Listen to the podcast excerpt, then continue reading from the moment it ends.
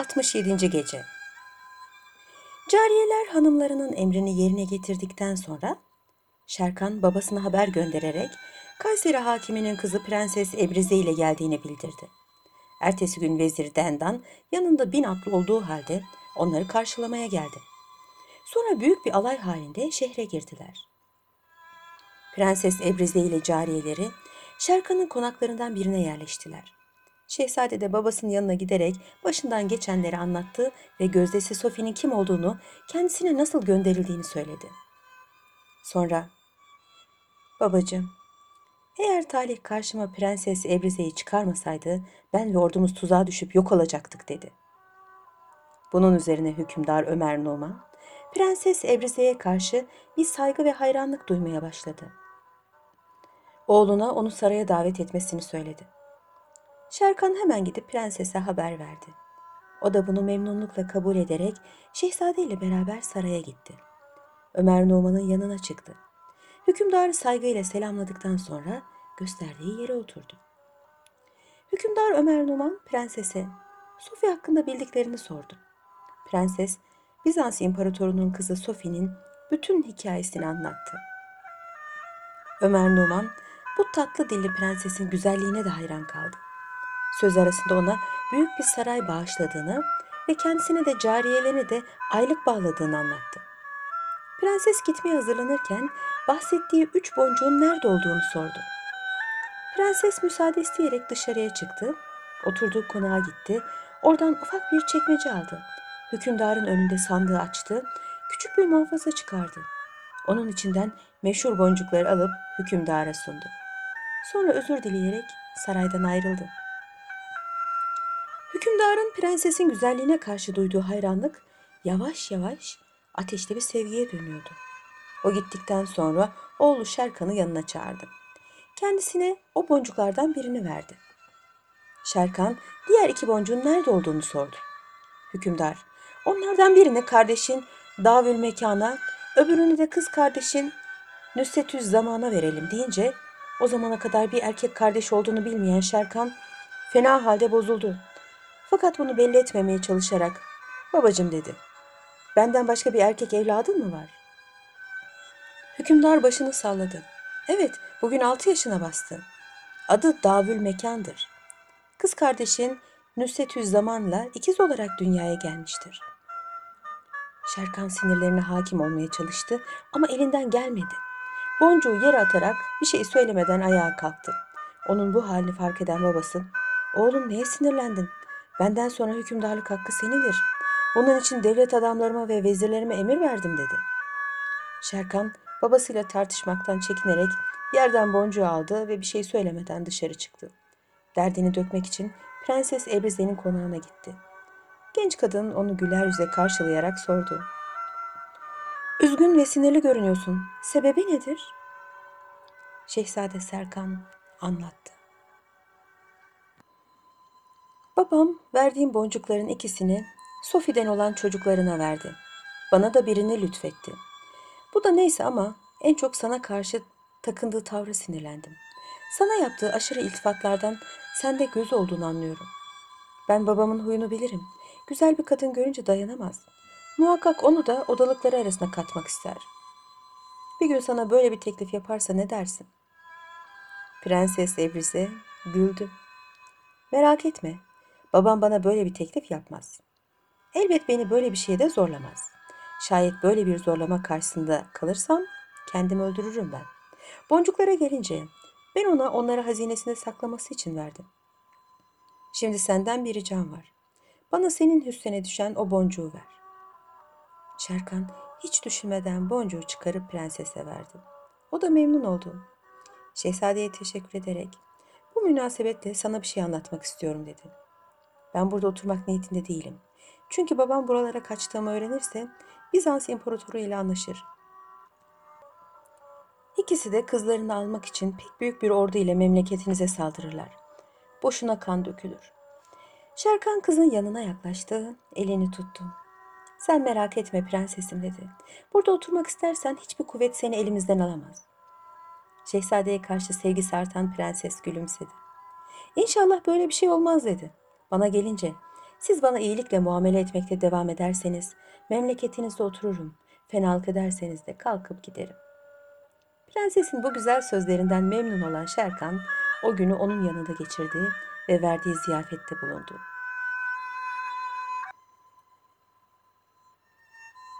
Biz gelelim Ömer Numan'a. Oğlu yanından çıktıktan sonra boncukları alıp gözdesi Sofi'nin dairesine gitti. Rum Dilberi onu büyük bir saygıyla karşıladı, çocukları da etrafını sardılar. Bundan çok hoşlanan hükümdar çocuklarını öptü, boyunlarına boncukları taktı. Bunların kıymetlerini bilen Sofi çok memnun oldu. Ömer Numan'a teşekkür etti. Hükümdar gözdesinin yanına oturarak sitemli bir tavırla sordu. Bizans imparatorunun kızı olduğunu niye şimdiye kadar benden gizledin? Sofi gülümsedi. Buna ne lüzum var? O zaman sana başka türlü davranırdım.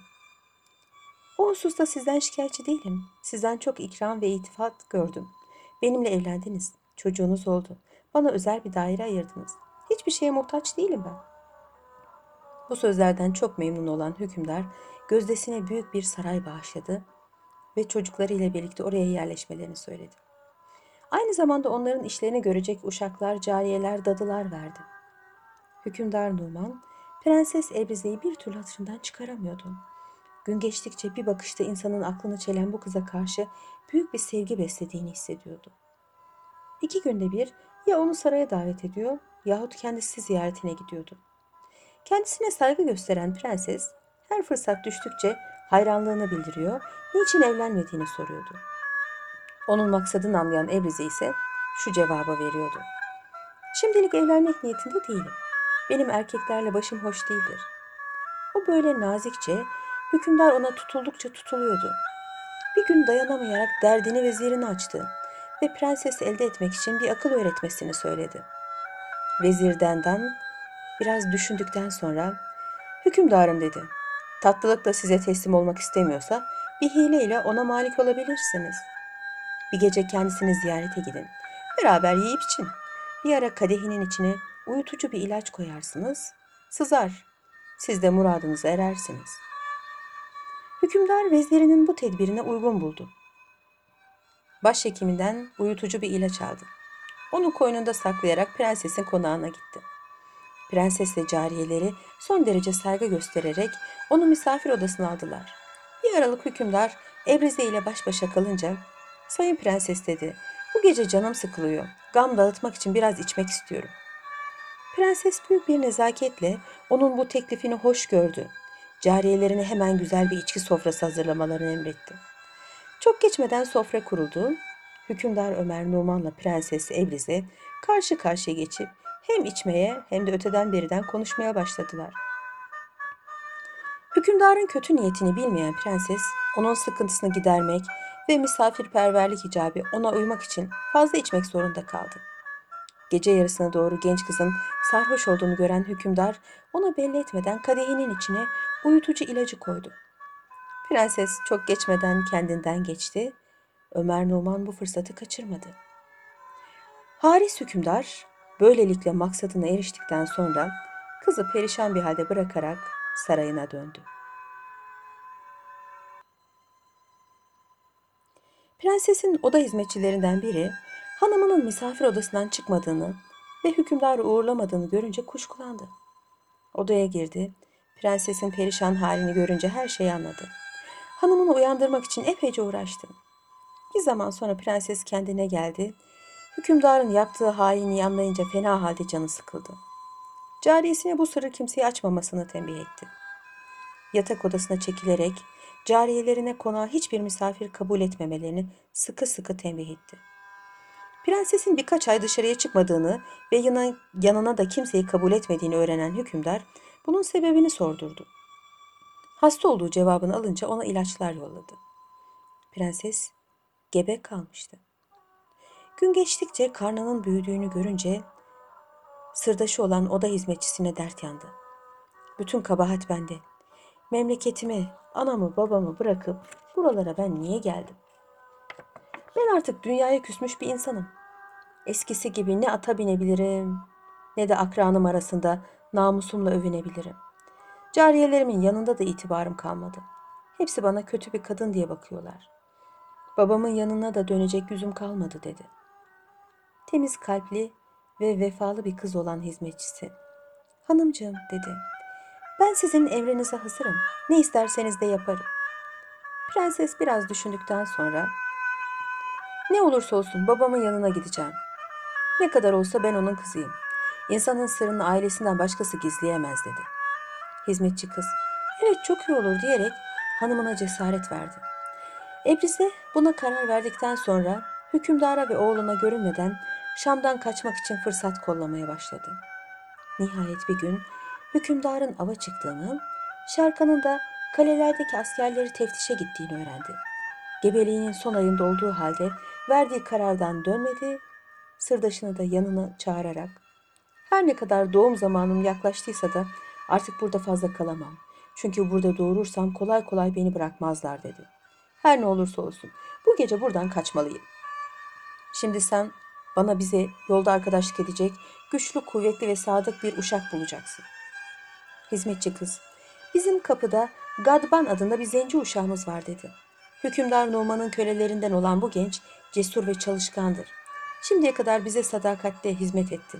Onu açılalım ve memleketimize gittiğimiz zaman onu güzel bir kızla evlendireceğimizi, kendisine de çok para vereceğimizi söyleyelim. Zannedersem reddetmez. Prenses hemen o köleyi çağırmasını söyledi. Biraz sonra hizmetçi kız yanında gadban olduğu halde hanımının yanına girdi. Prenses onu görünce tuhaf bakışlarından ve tavırlarından hiç hoşlanmadı. Fakat kendisine ihtiyacı olduğu için sesini de çıkaramadı. Karşısında el pençe divan duran zenci uşağı. Seni önemli bir iş için çağırdım dedi. Biz feleğin sillesini yemiş kimseleriz. Sana güvenerek sırrımızı açacağız ve senden yardım bekleyeceğiz. Ne dersin? Gadvan prensesin güzel yüzüne hayran hayran bakarak yerlere kadar eğildi. Ölünceye kadar hizmetinize hazırım. Sizin için canım feda. Ne isterseniz yaparım. Bunun üzerine prenses Ebrize verdiği kararı ona anlattı.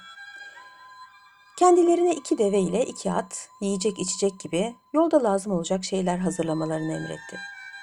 Daha ilk görüşte prensese gönül veren zenci uşak baş üstüne diyerek işe girişti. Kısa bir zamanda yol hazırlığını bitirdi.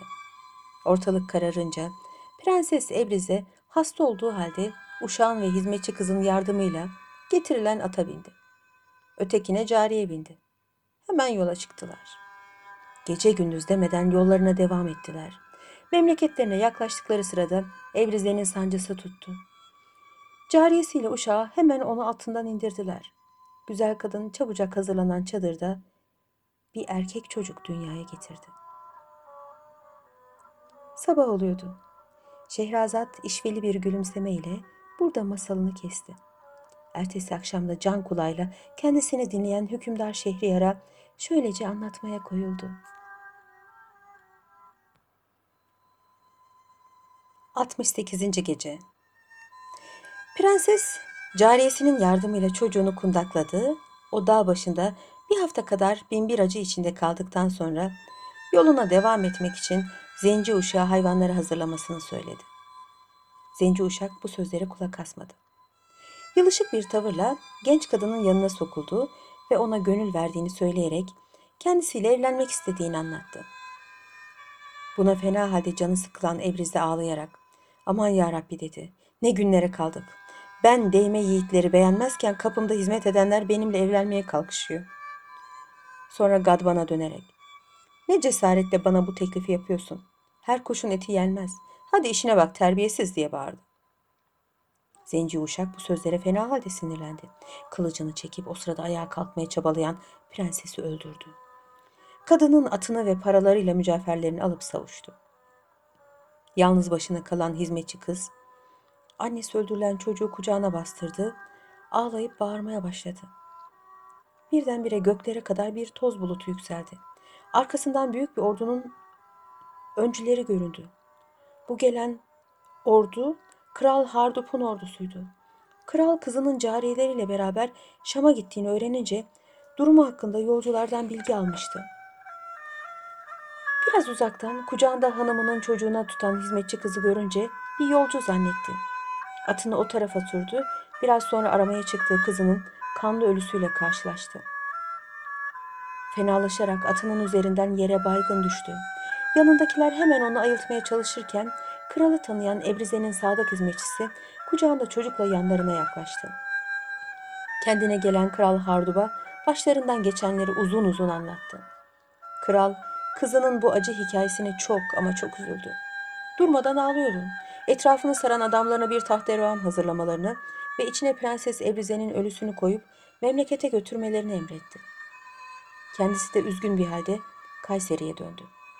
Kendisini karşılayan annesine hükümdar Ömer Numan yüzünden kızının başına gelen felaketleri anlattı ve muhakkak onun ucunu alacağını söyledi. Buna and içti. Hileci ve çok bilmiş bir kadın olan kralın annesi. Bana kalırsa Ebrize'yi öteden beri onu çekemeyen hizmetçisi öldürtmüştür dedi. Bununla beraber Ömer Numan'la çocuklarını tuzağa düşürüp öyle bir hileyle öldüreceğim ki bunu alem şaşacak ve yıllarca herkes bunun dedikodusunu yapacak. Yalnız ben ne söylersem sen onu yapmalısın. Öğütlerimden bir adım dışarı çıkmamalısın. Annesinin ne yaman bir koca karı olduğunu bilen hükümdar bu sözlerle avundu. Ne emredersen yapacağım anneciğim dedi. Koca karı biraz düşündükten sonra Oğlum dedi, bana güzel ve zeki birkaç kız cariye bulacaksın. Bunlara şiir, musiki, tarih gibi şeyler öğreteceğiz. Bu iş birkaç sene sürer ama ziyanı yok. İntikam geç de olsa alınır. Bu cariyeler istediğimiz gibi yetiştikten sonra onları Bağdat'a gideceğim. Üst tarafını bana bırak. Bunun üzerine kral memleketin her tarafını adamlar salarak annesinin dilediği gibi kızlar aramalarını, bunun için her fedakarlığa katlanmalarını emretti. Bir taraftan da gelecek kızları ustalar ve öğretmenler buldu. Onlara bol maaşlar ve ikramiyeler vaat etti. Sabah oluyordu. Şehrazat burada masalını ara verdi. Ertesi akşamda bıraktığı yerden şöylece tekrar anlatmaya başladı.